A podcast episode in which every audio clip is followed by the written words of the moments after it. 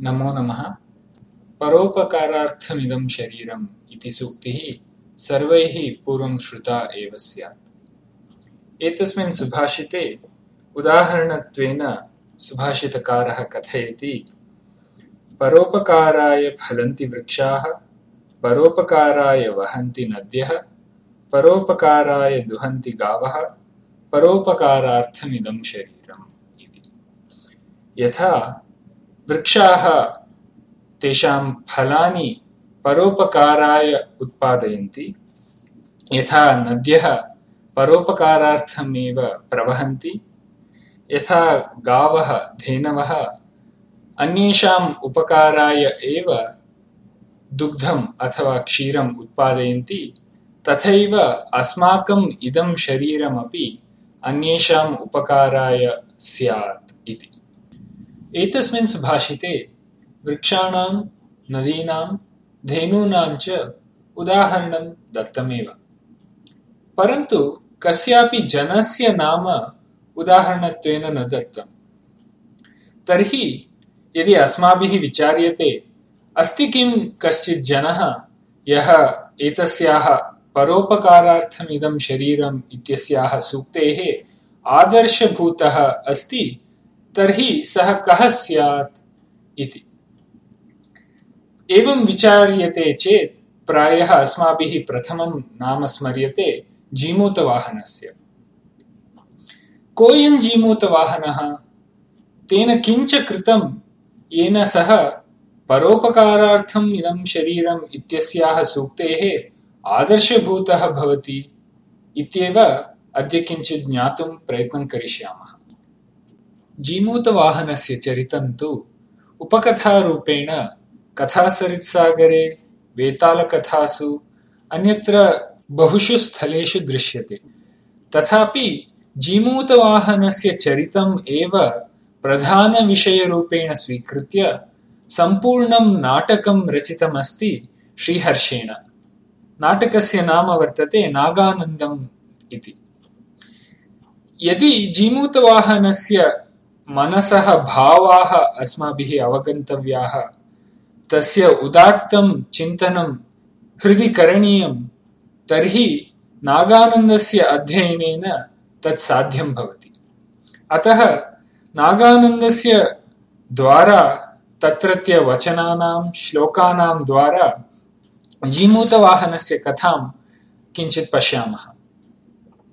आदौ नागानन्दनाटकस्य रचयितुः विषये किञ्चित् वक्तव्यम्। श्रीहर्षः संस्कृतसाहित्ये प्रसिद्धः कविः वर्तते। तेन रत्नावली प्रियदर्शिका नागानन्दम् इत्येवं रूपकत्रयं रचितमस्ति। प्रसिद्धेषु संस्कृतकविषु अयम् अन्यतमः इति निरूपयितुं जयदेवस्य वचनम् अस्माभिः स्वीकर्तुं शक्यते। जयदेवः कविताकामिन्याः इत्युक्ते कविता यदि सुन्दर्याः रूपेण भवति, तस्याः अङ्गानि कथं भवन्ति इति वर्णयति। स वदति, यस्याश्चोरश्चिकुरनिकरो कर्णपूरो मयूरो भासो हासः कविकुलगुरुः कालिदासो विलासः, हर्षो हर्षः हृदयवसतिः पञ्चबाणस्तु बाणः। केषां नैषा कथय कविता कामिनी कौतुकाय। एवं कविता यदि सुन्दरी स्यात्, तस्याः हर्षः, सन्तोषः यद् भवति श्रीहर्षकविः तन्निरूपकः भवति एतस्मिन्नेव श्लोके कालिदासः कविकुलगुरुः इति अभिधया प्रख्यापितः इति विषयः अन्यः। परम् एतस्याम् आवल्यां श्रीहर्षस्यापि नाम यदस्ति, तत्तस्य सामर्थ्यं प्रसिद्धिं च ज्ञापयति। श्रीहर्षस्य शैली सरला भवति।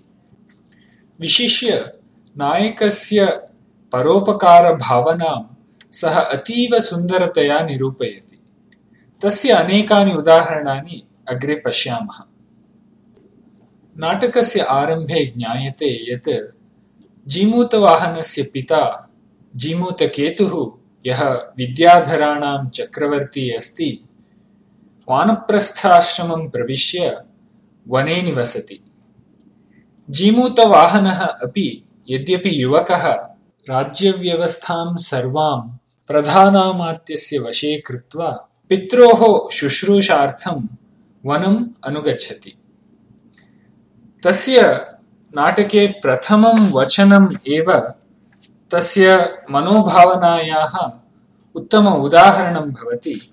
सः वदति रागस्यास्पदमित्यवैमि न मे ध्वंसीति न प्रत्ययः। कृत्याकृत्यविचारणासु विमुखं को वा न वेत्ति क्षितौ।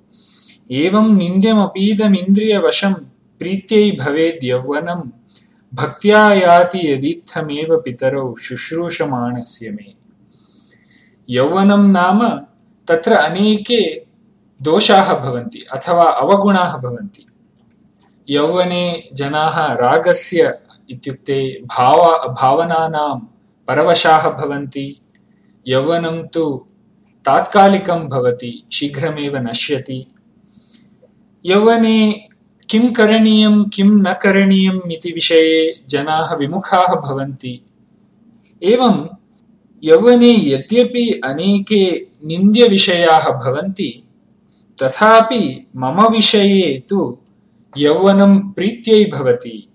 किमर्थम् इति चेत् स वदति यतो हि अहं पित्रोः सेवां कुर्वन्, भक्त्या मम कालं यापयामि। अतः एव यौवनं मम प्रियम् अस्ति इति स वदति। एवं ज्ञायते यत् जीमूतवाहनः पित्रोः शुश्रूषामेव आद्यं कर्तव्यं मन्यते इति। परन्तु तस्य अपेक्षया अपि जिमूतवाहनस्य रुचिः, प्रवृत्तिः च सर्वदा अन्येषां हितम् अहं कथं करवाणि इति विषये एव तस्य सर्वम् अपि चित्तं लीनं भवति। सर्वदा सः कथम् अन्येषाम् उपकारं करोमि इति विषये एव चिन्तयति। उदाहरणार्थं सः वदति वने तु सर्वमपि सुलभतया लभ्यते। आहारार्थं न सन्ति क्लेशाः पातुं तु शुद्धं जलं लभ्यते यथेष्टं। केवलम् एकः एव दोषः एका एव न्यूनता का सा इति चेत् अन्येषाम् उपकारं कर्तुम् अत्र अवकाशाः विरलाः सन्ति वने। यतः अत्र अर्थिनः विरलाः। अतः अन्येषां साहाय्यं कर्तुम् अवकाशाः न भवन्ति इति सः विवृणोति। शय्याशाद्वलमासनं शुचिशिला सद्मद्रुमाणामदः शीतं निर्झरवारिपानमशनं कन्दाः सहाया मृगाः इत्यप्रार्थितलभ्य सर्वविभवे दोषोऽयमेको वने। दुष्प्रापार्थिनियत्परार्थघटना वन्ध्यैर्वृथा स्थीयते। एवं कविना अत्र सूच्यते कथं जीमूतवाहनः राजकुमारः सन् अपि वने लभ्येषु फलकन्दादिषु तृप्तिं प्राप्नोति तथापि तस्य मनसि कथम् अन्येषाम् उपकारः कर्तव्यः? यतः अत्र वने तु अवकाशाः न सन्ति इति भावना जागर्ति इति उत्तमरीत्या निरूपयति। अन्यस्मिन् सन्दर्भे पुनः नायकः वदति, एकश्लाघ्यो विवस्वान् परहितकरणायैव यस्य प्रयासः इति। एवं सूर्यः तु प्रतिदिनमपि अन्येषाम् उपकारम् एव करोति। सः स्वकिरणैः ये पद्मकोशाः प्रसुप्ताः सन्ति तेषां विकासं सम्पादयति। तथैव स्वकिरणैः समस्तविश्वस्यापि प्राणिनां प्राणमुत्पादयति। यः अस्तङ्गच्छन् अपि सिद्धैः स्तूयते तादृशः विवस्वान् सूर्यः एव श्लाघ्यः। यतः सः प्रतिदिनमपि अन्येषाम् उपकारार्थम् एव प्रयासं करोति इति। एतेन ज्ञायते कथं जीमूतवाहनस्य सूर्यस्य विषये ईर्ष्या इव स्याद्वा इति। यतः सूर्यस्य तु प्रतिदिनम् अन्येषाम् उप उपकारं कर्तुम् अवकाशः लभ्यते परन्तु नायकस्यास्य वने वसतः एवम् अवकाशाः न लभ्यन्ते। एवं नायकस्य मनोभावनाः उत्तमरीत्या प्रकाशिताः सन्ति कविना। एवं वने सञ्चरन् नायकः सिद्धराजकुमारीं मलयवतीं पश्यति, तयोः परस्परम् अनुरागः जागर्ति, तयोः काले विवाहः अपि सम्पद्यते। एवं प्रथम अङ्कत्रये नायकस्य परिचयः नायिकायाः मेलनं तयोः विवाहः एवं कथा प्रवर्तते। चतुर्थाङ्कादारभ्य जीमूतवाहनस्य जीवनस्य मुख्या घटना प्रवर्तते। सः श्यालेन सह समुद्रतटे विहारार्थं गच्छति। तत्र एकं पर्वतं दृष्ट्वा सः श्यालं पृच्छति किमेतत् इति। तदा तस्य श्यालः वदति एषः पर्वतस्तु नागानाम् अस्थिभिः निर्मितः अस्ति। अत्र गरुडेन अनेकनागाः भक्षिताः तेषाम् अस्थीनां राशिः एवं पर्वतवदस्ति इति। पूर्वं गरुडेन प्रतिदिनम् अत्र रसातलाद् अनेके नागाः आनीय खाद्यन्ते स्म। एतेन समस्तनागकुलस्यैव विनाशः भवेत् इति शङ्कया नागराजः वासुकिः गरुडम् एवमुक्तवान् इति यावत् शालः वदति, तावता जीमूतवाहनः पृच्छति, किं माँ प्रथमं भक्षय इति वासुकिः अवदत् किम् इति। तदा शालः वदति, नहि नहि, तथा न इति। नायकः पृच्छति, तर्हि किम् उक्तं स्यात् इति। तदा श्यालः वदति, वासुकिना एवं कथितं, भो गरुड, एवं सहस्रशः नागाः हन्यन्ते एतेन अस्माकं कुलस्यैव नाशः जायते। तदपेक्षया एवं सन्धिं करवाम। प्रतिदिनं वयं पातालाद् एकं नागं भवतः आहारार्थं प्रेषयामः। तमेव भक्षय इति। तदा जीमूतवाहनस्य आश्चर्यं भवति। कथं वासुकिना स्वशरीरम् एव प्रथमं न समर्पितम् इति। स पृच्छति जिह्वासहस्रद्वितयस्य मध्ये नैकापि सा तस्य किमस्ति जिह्वा। येषो हि रक्षार्थमहिद्विषेद्य, दत्तो मयात्मेति येयाब्रवीति वासुकेः तु द्विसहस्रं जिह्वाः सन्ति। किम् एकेनापि सर्वेषां नागानां रक्षार्थं नागशत्रवे गरुडाय मम आत्मा एव समर्पितः इति, एकयापि जिह्वया न उक्तं किम् इति सः आश्चर्येण पृच्छति। एतेन जीमूतवाहनः प्रजानां रक्षार्थं आत्मनः देहमपि समर्पयितुं सिद्धः अस्ति। न केवलं सिद्धः, तदेव महाराजस्य प्रथमं कर्तव्यम् इत्यपि तस्य चिन्तनम् इति ज्ञायते। अत्र जीमूतवाहनस्य चिन्तनम् अद्यत्वे विद्यमानानाम् अस्माकं राजकारिणां च चिन्तनं कथं भिद्यते इति कविना समीचीनतया निरूपितमस्ति। श्यालः पुनः कथनमनुवर्तयति, एवं तयोः व्यवस्था कृता, एतया व्यवस्थया प्रतिदिनमपि गरुडः एकमेकं नागं खादति, तस्य नागस्य अस्थीनि अत्र निपतन्ति, एतेन एतस्य अस्थिपर्वतस्य प्रतिदिनमपि वर्धनं भवति इति एवं वदति। एतत् श्रुत्वा नायकः यः परोपकारार्थम् अवकाशं प्रतीक्षमाणः वर्तते, समनन्तरम् एव सः चिन्तयति। अपि शक्नुयामहं स्वशरीरसमर्पणेन, एकस्यापि नागस्य परिरक्षां कर्तुम् इति नागानां दुरवस्थायाः श्रवणस्य समनन्तरमेव तस्य परोपकारबुद्धिः जागर्ति। तावता कार्यान्तरेण जिमूतवाहनस्य शालः पुनराहूयते, अतः सः निर्गच्छति। जीमूतवाहनः एकः एव समुद्रतटे विहरति। तदा सः कस्याश्चित् वृद्धायाः नागमातुः आक्रन्दनं शृणोति। एतस्याः नागमातुः पुत्रस्य शङ्खचूडस्य तस्मिन् दिने पर्यायः भवति एवं गरुडस्य आहारार्थं गन्तुं। वृद्धा नागमाता एतेन अतीव दुःखिता। परं शङ्खचूडः तां वदति, हे अम्बा, किमर्थं रुद्यते? यतः अत्र तु अस्माकं रक्षिता कोऽपि नास्ति। तादृशाः साधवः सर्वेपि दिवङ्गताः। एतस्मिन् काले तु तादृशाः न सन्ति इति वदति। तस्याः वृद्धायाः विलापं श्रुत्वा नायकस्य हृदयं द्रवीभवति। स चिन्तयति आर्तं कण्ठगतप्राणं परित्यक्तं स्वबन्धुभिः त्रायेनैनं यदि ततः कश्शरीरेण मे गुणः।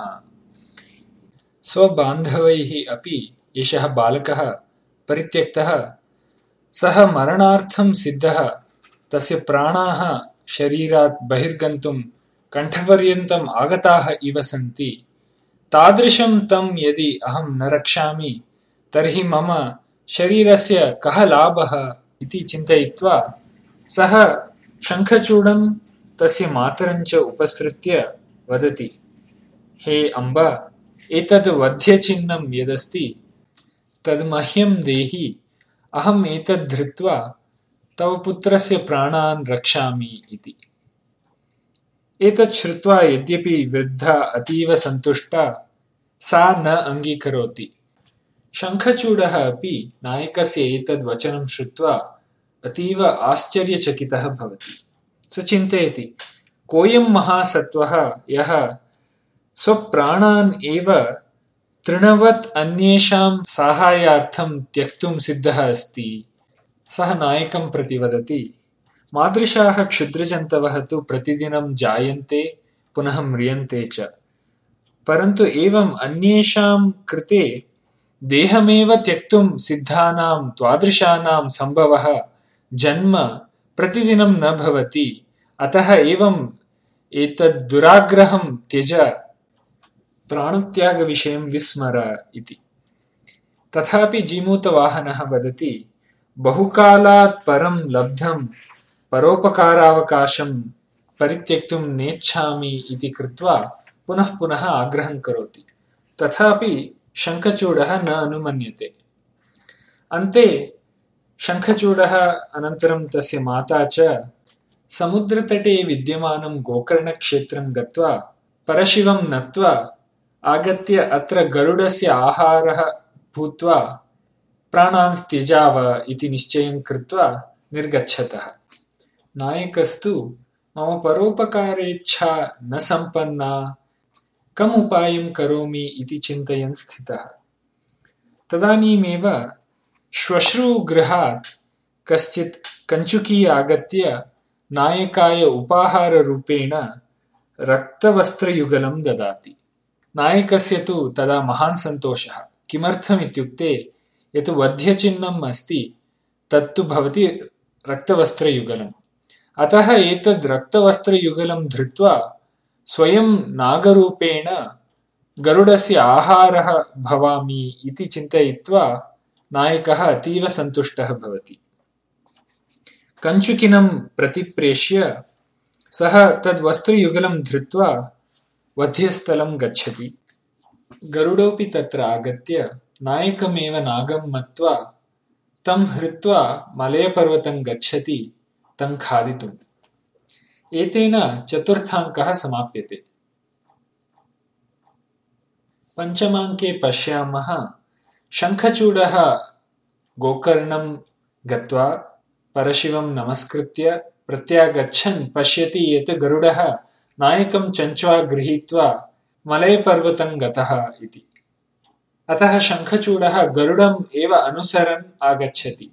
तावता गरुडः नायकमेव नागं मत्वा तं खादितुम् आरब्धवान्। परन्तु तस्य आश्चर्यं भवति।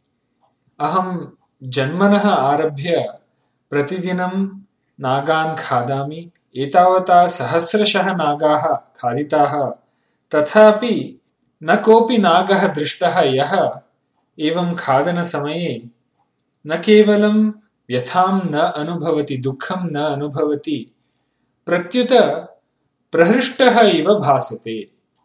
एषः जीमूतवाहनस्तु दुःखं शारीरिकदुःखं न परिगणयति। परोपकारं करोमि इति सन्तोषेण सः प्रहृष्टमनाः सन्तोषेण वर्तते। गरुडः एतद् दृष्ट्वा आश्चर्यचकितः वदति ग्लानिर्नाधिकपीयमानरुधिरस्याप्यस्ति धैर्यो दधेः मांसोत्कर्तनजारुजोऽपि वहतः प्रीत्या प्रसन्नं मुखम्। गात्रं यन्न विलुप्तमेष पुलकस्तत्र स्फुटो लक्ष्यते। दृष्टिर्मय्युपकारिणी वनिपतत्यस्यापकारिण्यपि। एवं नायकस्य वर्णनं करोति। यद्यपि अहम् एतस्य रुधिरम् अधिकप्रमाणेन पिबन् अस्मि तथापि एतस्य धैर्योदधेः ग्लानिः तन्नाम दुःखं न दृश्यते एव। पुनः तस्य मुखम् एवं मांसकर्तनेन रुधिरं प्रवहति। तत्तु तस्य शरीरे सर्वत्र प्रसृतमस्ति। तथापि तस्य मुखं तु प्रीत्या प्रसन्नं दृश्यते। किमेतत्? पुनः तस्य शरीरं तु अधिकप्रमाणेन एतावता खादितं तथापि यत् न खादितं, यत् न विलुप्तं, तस्मिन् शरीरभागे तु रोमाञ्चः दृश्यते, सन्तोषेण जातः पुलकः दृश्यते। पुनः नायकस्य दृष्टिः कीदृशी? यथा उपकारं यः करोति, उपकारी भवति, तस्मिन् यथा दृष्टिः भवति, तथा अस्ति नायकस्य दृष्टिः। यद्यपि अहं गरुडः तं खादन् तस्य अपकारं करोमि तथापि मयि अपि तस्य दृष्टिः उपकारिणि यथा स्यात् तथा अस्ति। एतद् महदाश्चर्यम् इति चिन्तयित्वा गरुडः एतं न खादामि एषः कः इति पृच्छामि इति निश्चयं करोति। नायकः पश्यति गरुडः एवं चिन्तामग्नः खादनाद् विमुखः जातः इति।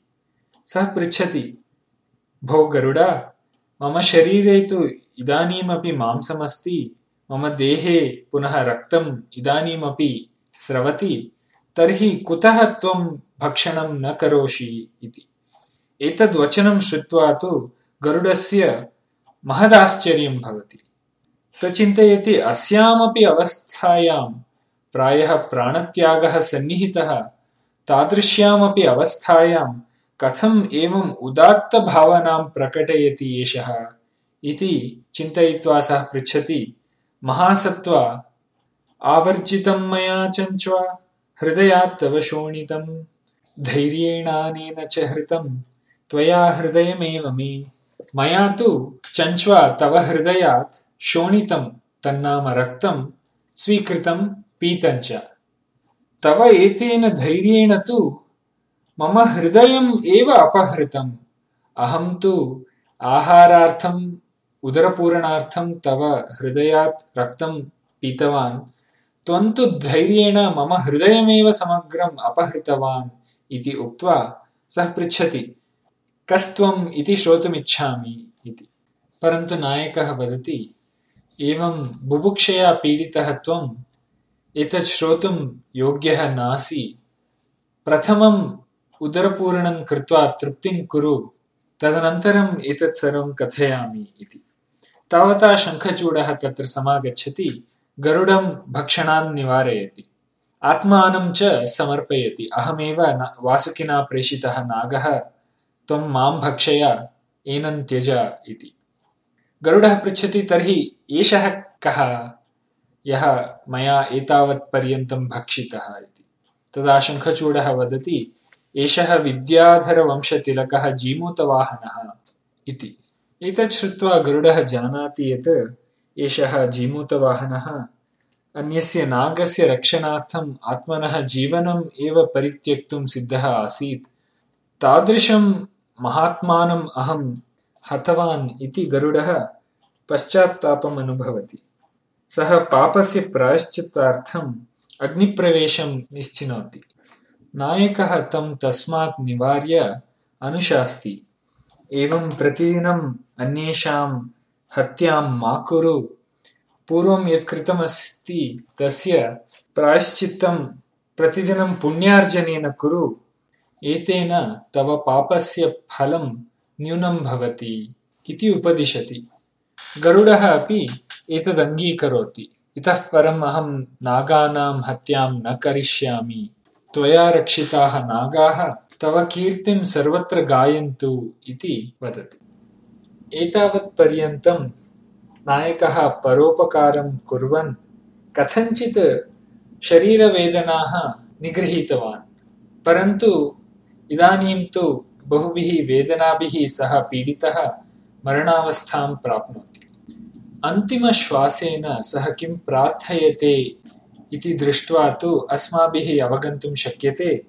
परोपकारस्य पराकाष्ठा कीदृशी स्यात् इति नायकः प्रार्थयते संरक्षता पुण्यं मयार्जितं यत् स्वशरीरदानात् भवे भवे तेन ममैव भूयात् परोपकाराय शरीरलाभः।